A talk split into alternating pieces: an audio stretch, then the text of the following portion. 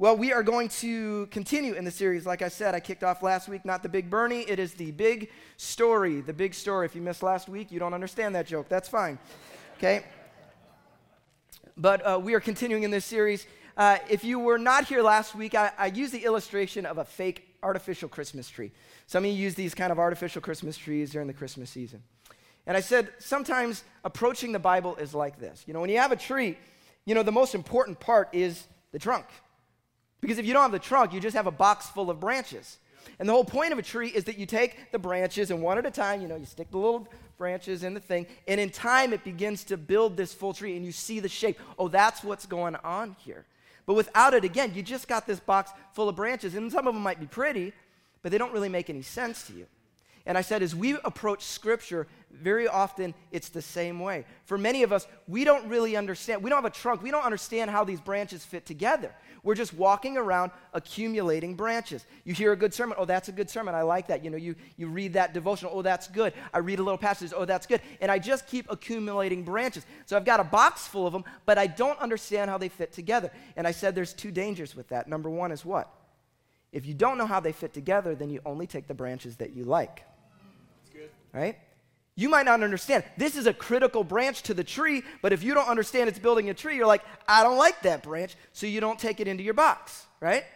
But I said in the same way, we ask the wrong question a lot of times when it comes. Here's the question that we ask Where does God fit into my story rather than where do I fit into His? And that's the call of a follower of Christ. The, a follower of Christ is not, you know, invite Jesus into your heart. Now, that's a nice phrase that we teach children because it helps them to understand. And the principle is the Holy Spirit lives inside of us. But unfortunately, we get the mindset that says God is joining my life rather than I'm joining his kingdom. And that's a biblical perspective that we are called to enter his kingdom, to surrender our life, to lay ourselves down. You remember this past fall, we used the illustration of the solar system? It's all centered around him. It's his thing, not our thing. All right? And so we get into this uh, last week, if you missed the message as we kind of kicked off, it was kind of a setup message, and we talked and we answered the question, what is the Bible? You know? And I said the starting point is we absolutely believe the Bible is the inspired word of God, absolutely. Him speaking to us. We value the word heavily, but if that's all we understand, sometimes we can approach the scripture in the wrong way. And so we looked at it from a few other angles last week to understand more fully what is this Bible and how is it supposed to speak to us. If you missed last week's message, I would encourage you, make sure you go back and watch that message. But there's two things you need to understand as we walk through this, because we're going to begin an eight week journey now. I'm trying to break this big story up into eight weeks. So some of you are going to say, well, you didn't talk about this. You're right.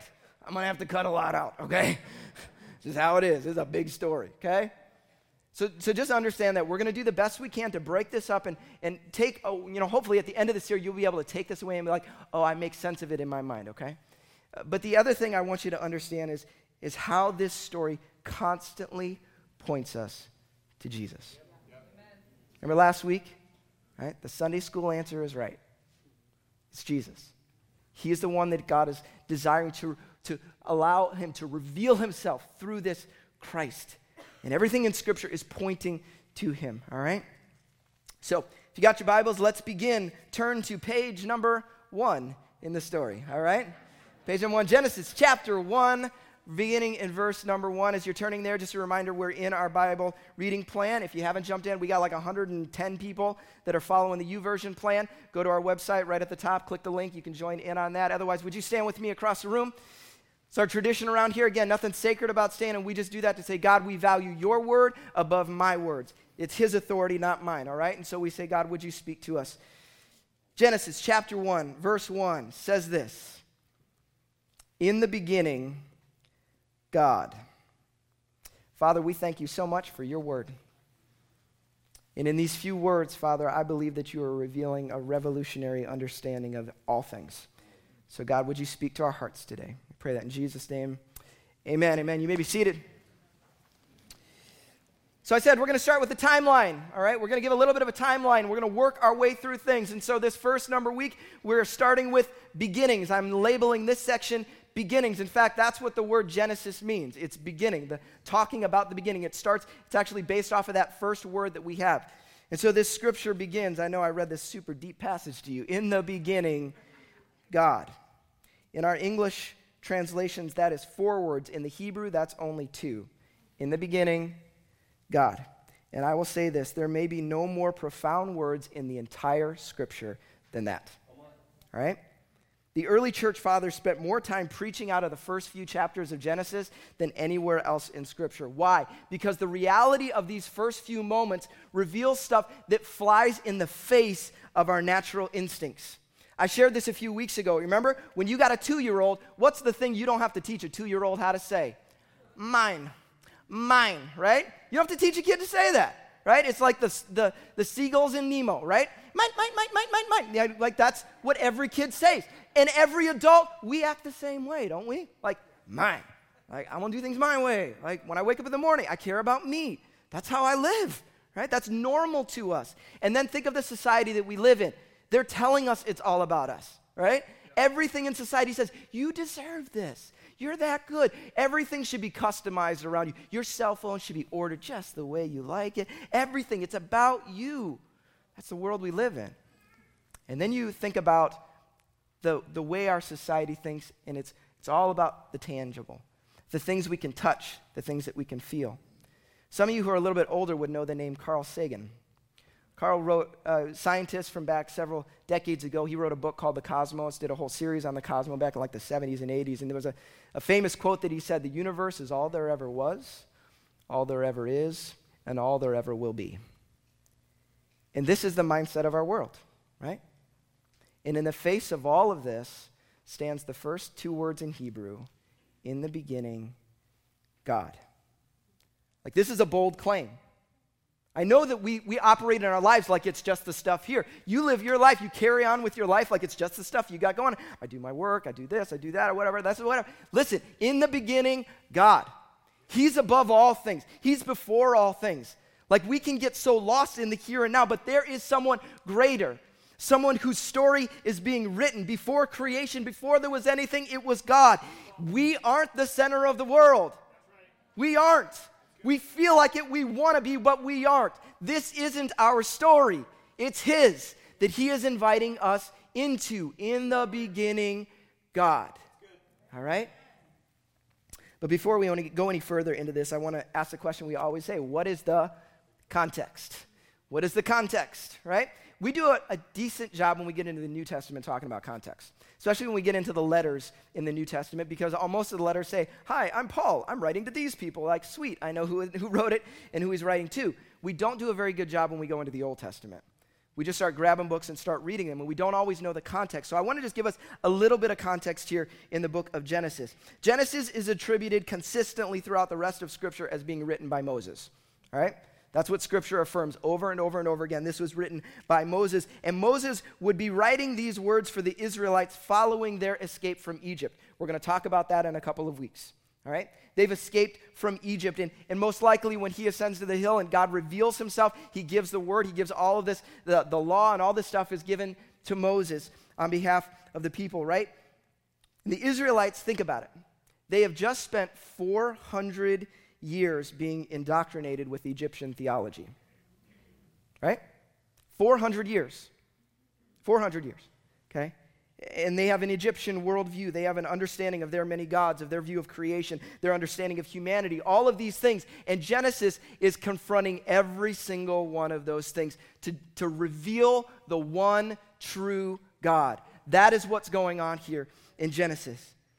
Now, there's a few things you need to understand. In the beginning, God. God created the heavens and the earth. Now, creation for these other ancient Near East cultures, they saw divinity in everything, right? Sun God, there's the moon God, there's, you know, there's gods, and every, everything's a God, right? They referred to the, all of creation as he's and she's because they are divine in some extent. You know what the scriptures teach? It's all an it, okay? There is no divinity that it's not that we're not worshiping the sun. The sun was created by the one who has all authority and all power, okay? It's a different type of creation. Like this isn't what they were used to. This isn't how they saw things. It flies in the face of what they believed to be true at the time. There's something else that we see happen over and over. It says, In the beginning, God created the heavens and the earth. Now the earth was formless and empty. Darkness was over the surface of the deep, and the Spirit of God was hovering over the waters. There's this picture of kind of this watery chaos thing, right? There's creation that's occurred, but there's kind of a chaos that's going on. And what we're going to see over the, these days of creation is God bringing order, separating, being division, right? And we see him assigning purpose to all things. I want to ask you a question. Do you, know, you want to know what in the ancient Near East cultures, what they believed the one that they thought had the most power? It was the ones who could divide, bring order, and assign purpose. And so, what we see here right out of the gates is that, that Moses, on, under the inspiration of the Holy Spirit, is revealing the realities of a God that flies in the face of everything these people understood. And what we need to understand is the same thing. We approach Genesis 1 so often asking the question, how? But the, the biggest intent is the who. Who is this God? Who is this God that, that no one else could comprehend? That's above and all. And I would say this for us in a world that is full of chaos. Anybody feel the chaos? Right? You feel the disorder. You recognize that things are broken. We recognize there is a God over it all, a God who is firm, a God that we can plant ourselves on. That's what the hope of Genesis 1 preaches louder than anything else. In the beginning, God. All right? So we go on with the creation story here. Day six says this in verse number 27. It says, So God created mankind in his own image. In the image of God, he created them, male and female, he created them. This idea of God creating, we see in chapter 2 that God literally breathed in. I think for some of us, we grew up thinking that God was the life sucker. The reality is, he's the life giver, okay? Like, he's the one desiring to breathe life into our every circumstance, right? But what does this mean to say that we were made in the image of God? I think this is a highly important thing. Like it's been debated and talked about and wrestled with for centuries. What does it fully mean to be made in the image of God? Like we, I mean, you ever use the phrase spit spitting image? Somebody's in the spitting image of somebody else, right? Some of you like a spitting image of your parents, right? For me, I've got some kids that they're, you know, in some ways they're a spit spitting image of me. And sometimes that's really bad, right? right? You, you, know that. When you have kids, like, there's like, oh, they, they did it just like dad, and oh no, they did it just like dad, right? There's those moments I don't feel good about the fact that they're a spitting image of me. What does it mean to be made in the image of God? Um, you know, for many, it's the value of human life, the fact that there is dignity, that there's a special creation that is taking place here. Um, uh, separate from all of the other creation, it's clear that this is a special creation. But there's also something else, because immediately uh, God assigns purpose to mankind. What does he say? You're to rule and to reign over this creation. Go be fruitful and multiply. Rule, subdue the earth, oversee the earth. You see, what's going on here is that God is entrusting this created order, this creation, to mankind. That under his authority, they are to operate under his spiritual authority in his headship. But he is entrusting this creation to man to, to steward, to take care of, to guard on behalf of God. This is part of the call of mankind. And it is, it is through that that we recognize that is part of what it means to be made in the image of God, that we rule on His behalf over the creation under His authority. Now we continue in that and we get to day number seven. And it says, What does God do? Takes a nap, right? That's what it says. No, it doesn't say that. It says He rests. God rests. And I do think that's what we think about. Oh, God worked so hard, He had to be tired, right? He's just so exhausted, He had to take a nap which makes no sense when a God is all powerful, right? Like the, the fact that he's got to rest. That's what it is. You know what it means in ancient Near East culture when a king is at rest? It means that everything, there is no battles left to fight everything is under his authority and his control. And so, what we see taking place on day number seven is we see God of all creation, who has just created all things, established order, separated, brought division, assigned purpose, created all things, brought up mankind, entrusted this creation of earth into their hands, say, You are going to rule and reign on my behalf under my authority. And now we have the God of the universe resting, saying, Here it is, my kingdom, it's mine, it's my order, all things are good beautiful, perfect. There's no pain, there's no disease, there's no injustice. All things are as they are supposed to be. That's what happens at the end of the week. Okay? And if you don't understand that that's the picture that's being created, then we can oftentimes misunderstand where this thing is heading. Okay? Because oftentimes when we look to the end, we get to the end of the story, what do we think? Fat babies like it's an Angel Soft commercial. You know what I'm saying? Right? Little fat babies with wings, like it's an Angel Soft commercial. Oh, we're going to float in the clouds. We're going to play, you know, harps. And that's what it means. That's where this thing is headed. That's not where it's headed. When you get to Revelation chapter 21 and 22, where is it taking us? It's taking us back to a garden image of this created order, in perfect order. God ruling and reigning once again over his authority, with his authority to all things. There is no pain, no injustice, no sickness, no disease, nothing, right? That's where we're heading. That's the end goal. That's the game. That's what we're trying to shoot for, okay? The problem is, we got to turn to page number two. Okay? Turn to, you can look at chapter number three in Genesis. We get to the story of Adam and Eve. Now, I think a lot of us, um, if I were to say there's two halves of your Bible, what are the two halves of our Bibles? We've got the Old Testament and we got the New Testament, right? I would say that there's another way that you could look at the Bible Genesis chapters 1 through 3 and everything else. Okay? Because in Genesis 1 through 3, what do we get? We get the beginning, we get God's plan, we get a problem in the destruction that takes place, and we get the consequences of that. And the rest of the Bible is God redeeming and restoring all of mankind, not just individuals, but all of mankind and all of creation back to its intended purpose. That's the story of Scripture. If you wanted to sum it up in the smallest way, it is a story of redemption and restoration of all things. All right? It's not just you and your personal relationship with Jesus, although that is vital. It is even bigger than that, okay? So we get to the story of Adam and Eve naked in a garden. And I was thinking about it, it's like it's kind of like quarantine because you're by yourself, so why bother wearing pants, you know? like what's the point? Okay. Whatever. Woo! Yeah, right. Here we go. It's a party, everybody. All right. So we got this, we got Adam and Eve.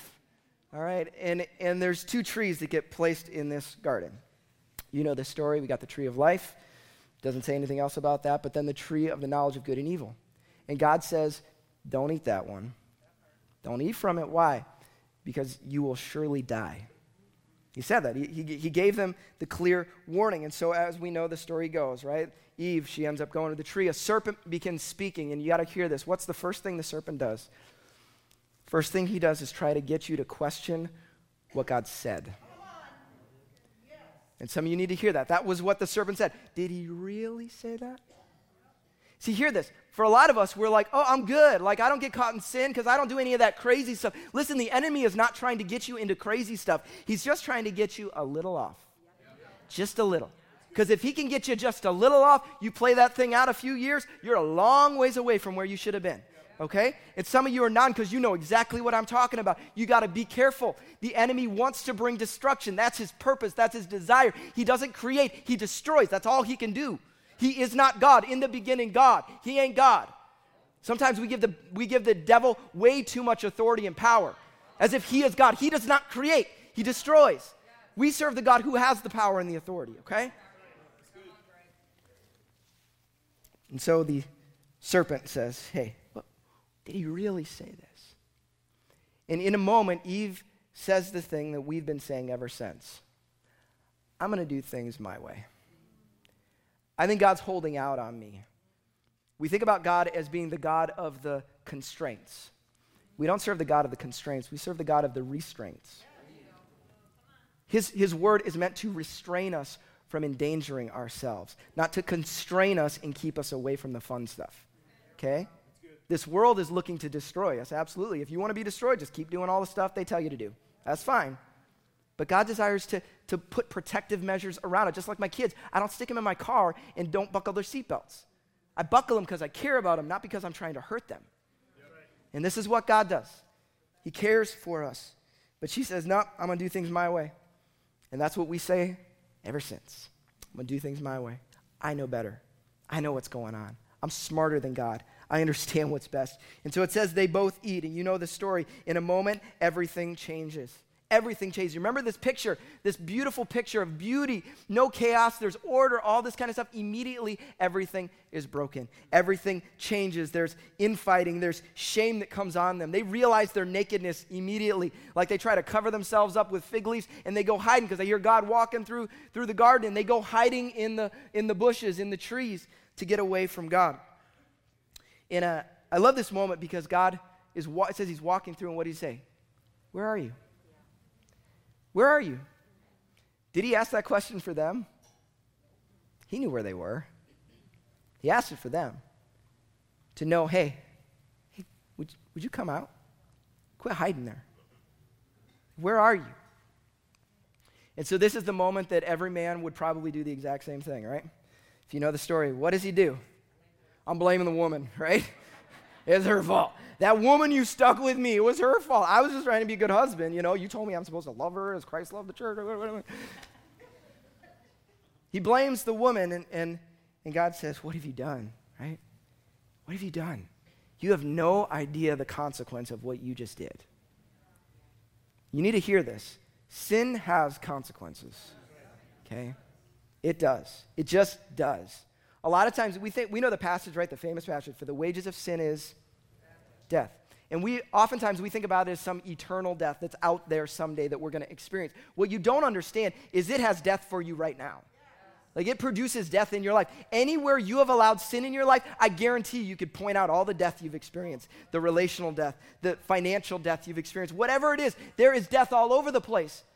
And God is saying, listen, there is so much death that is going to come because of this decision. And he begins to go through all the consequences. It's not just the consequences of individual lives, but the, the, consequence for all of humanity, the consequences for the created order. It has been frustrated because of sin entering the world. That's part of this story that we're in, right?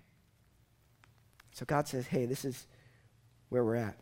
But I love in the midst of this where he talks about all the, the consequences, it's the first time we see Jesus. If you know the story, what does it say? It said that one day a seed of the woman is going to crush the serpent's head, and it's going to strike at his heel. And it's this picture of the suffering servant, this picture of the one, as we see in Isaiah 53, this Jesus who would someday come, who would wipe away sin. Oh, he would be ble- bleeding and, and broken in the process, but he absolutely is going to deal with the problem. And in the midst of this thing where God's saying, hey, there's all the consequences, all the consequences, but I'm going to take care of things. The story's not fully finished yet, right? And so we have the story. And if you don't understand up until this point of Scripture, if you don't get the fact that there is this beautiful creation that's ordered the way it is and that that's the goal of where we're supposed to head at the end, if you don't get the reality of sin and the consequence of sin and what it produces, not just in your personal life, but for all mankind and for all eternity, if you don't get that, then you have no reason to believe you need a Savior right? We think, I'm fine, right? Most of us go around our lives thinking, like, I'm doing pretty fine. Like, I'm okay. Like, I don't love everything in my life. I don't hate everything in my life. I think I'm doing okay. I'm a pretty nice person, right? And that's fine, but it's not true. Listen, Scripture isn't trying to teach us that, that we are bad people who need to be made good. We are dead people that need to be made alive. All right? And we were walking around. We're good looking corpses sometimes, but we are in desperate need of a Savior to save us, to breathe life into us, to make us new, to experience His Zoe life, this eternal life that only comes through Christ. This is the point that we start with. All right? So, uh, I want to wrap this thing up here this morning, and I want to get a little practical with us. And I want to start with the, the big so what here. And we say this every week so what? What's the point of this thing? If you forget everything else, if you've been sleeping while I've been preaching, wake yourself up, wake your neighbor up. Here's the big so what this morning it's this. We'll get there. There it is. Oh, it's not coming up for some. Oh, it's over there. Oh, I'm going to look over there. God pursues sinners. Now, for some of you, that sounds like really bad news, right? Because your perception of God is, He's going to get you, right? It's God playing divine whack a mole with you, just walking around, just whack you over the head every time you do something wrong. God pursues you. You're like, that's why I don't want to come. I don't go to church because I'm afraid He's going to get me. I'm going to get struck by lightning. Hear this. the only hope you have is that God pursues sinners. Because the reality of Scripture is this we are dead, and you can't make yourself undead. All right? This isn't a zombie movie. There is no thing of, like, I'm going to come up. No, you are dead. You can't save yourself. You can't redeem yourself. You can't fix it.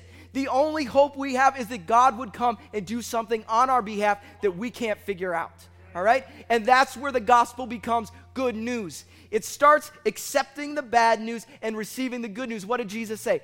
I came to seek and to save that which was lost. This is the heartbeat of God that He pursues sinners. That in the middle of a story where He's breathing out all of the consequences of sin, He says, Yes, but one day, one day I will send my Son to deal with what you can never deal with for yourself. All right? There's a little detail at the end of this story. It's one of my favorite little details in this story. Most people just kind of gloss right over this. Chapter 3, verse number 21. After all the consequences had come, he said all these things. It says, Adam, or uh, the Lord God made garments of skin for Adam and his wife, and he clothed them. And I love this moment because, first off, we see just a picture of the tenderness of our God. Like, just think about the, the gravity of what's just taken place. And yet, this God, creator God of all things, is still personal enough to make clothing for Adam and Eve and to clothe them. But it's also a picture of what God does for us through Christ. Because what does it say in Philippians? It says, when we put our faith in Christ, the righteousness of God is given to us. It's laid on us. Just like that garment wrapped over Adam and Eve's bodies, the righteousness of Christ is put on us not because we deserve it, not because we're so good, not because we've earned it in some way, but by placing our faith and trust and submitting our lives to God. He gives us a status we could never earn for ourselves. He looks at us not based on our righteousness, but on the righteousness of Christ. That's the beauty of the gospel. And for some of you here this morning, you've been walking in trying to do church things, right? You're trying to be a good person. Listen, your hope is not to be a better person. Your hope is to surrender your life to Christ and to receive what you could never earn for yourself. That's the hope of the gospel. And so this morning, I'm going to give some of you an opportunity to respond to Him, to place your faith in Him, to receive the gift of salvation. But I want to talk to everybody else for a second. Because there's a scene a little bit earlier in this story, right? Adam and Eve went the wrong way. And after that happened, what happened? They were filled with shame and they hid. And here's the reality for many of us that's exactly what we do. Some of you are here this morning, you say, I'm a follower of Jesus, but the truth is that you've got stuff in your life that that causes you to feel that shame. There's sometimes when we allow sin into our lives. Some of you know what I'm talking about. There's those things that you just don't talk about. You don't bring it out because you're afraid, you're ashamed of it. You don't bring it before God, you don't bring it before other people because you're ashamed of it. And the result is you're just hiding, and God would say this Where are you? Where are you? Just, just come here. For some of you, it's, it's not even those massive sin issues. For some of you, it's a good thing. Why? Because God has spoken things into your life. He's called you. You know it. There's been a burden in your heart to do something, and yet you've never responded. And because you've never done what God asked you to do, you have this sense of shame in your heart, and you're afraid to come to Him because you're like, ah, I know I'm not doing what He's called me to, and I'd rather stay away. You hear this? Hear the heart of a God who loves you despite yourself. Where are you? Would you come? I would say this there's some of you who have gone through painful circumstances, painful circumstances that aren't of your doing. Some of you have experienced abuse. Some of you have experienced leaders hurting you. You've experienced that, and you feel the shame of that as if it's something you did. And it's so easy when we have shame to say, we want to just hide. I just don't want anyone to know that. God just would say to you, with the love that He has for every one of you, he cares for you deeply, and He would say, Where are you? Would you just turn to me again? Would you just open your heart again to me? Would you lay yourself down before me? Some of us need that. God loves you deeply. God pursues sinners, not to whack you over the head, but to restore, to redeem, and to breathe life where death has reigned. And my prayer this morning for every single one of us is that, that we would respond to him. I'm going to pray for us in a moment, but before we do that, I would like to invite all of us just to stand across the room. If you're online, just get in a posture of worship as we're going to take a moment to respond today. I told Steph where we were going, and she had this song, and I'm like, that's the song we got to sing. Because I want to create an altar moment for the next few minutes here. I want us to, to respond to God together. And uh, this song just simply gives you an opportunity to say, God, I'm yours. I'm all yours. I don't want to hold anything back. And so you, as we sing this, you know, the, the goal is not to recite lyrics right now. The goal is to respond to God. And so if you need to come to this altar and get on your knees, do it. If you need to get on your knees right where you're at, do it. If you need to just pray during this time, do that. But my, my desire is that we would say, God, shine a light on me. Shine a light on any areas in my heart, Father, where I, I've been hiding from you. I've not been opening. I've been living in shame, God. God, I want to respond to you. Remember what repentance is. Repentance isn't just turning away from something, it's turning toward God. And so there's areas in your life where maybe you've repented, but you've never turned toward God actually in that area. Say, God, I bring it into full, it's all yours. I give it to you. This is that moment for you, all right? And so across the room, I just want to pray for you before we worship. God, we give you these next few moments. Lord, I pray that you would speak to our hearts. You'd call us back to yourself in a deep way that we would see you, that we would know you, and we would sense your heart. You are not the heart that desires to hurt, you are the heart that desires to heal. Thank you for that, God.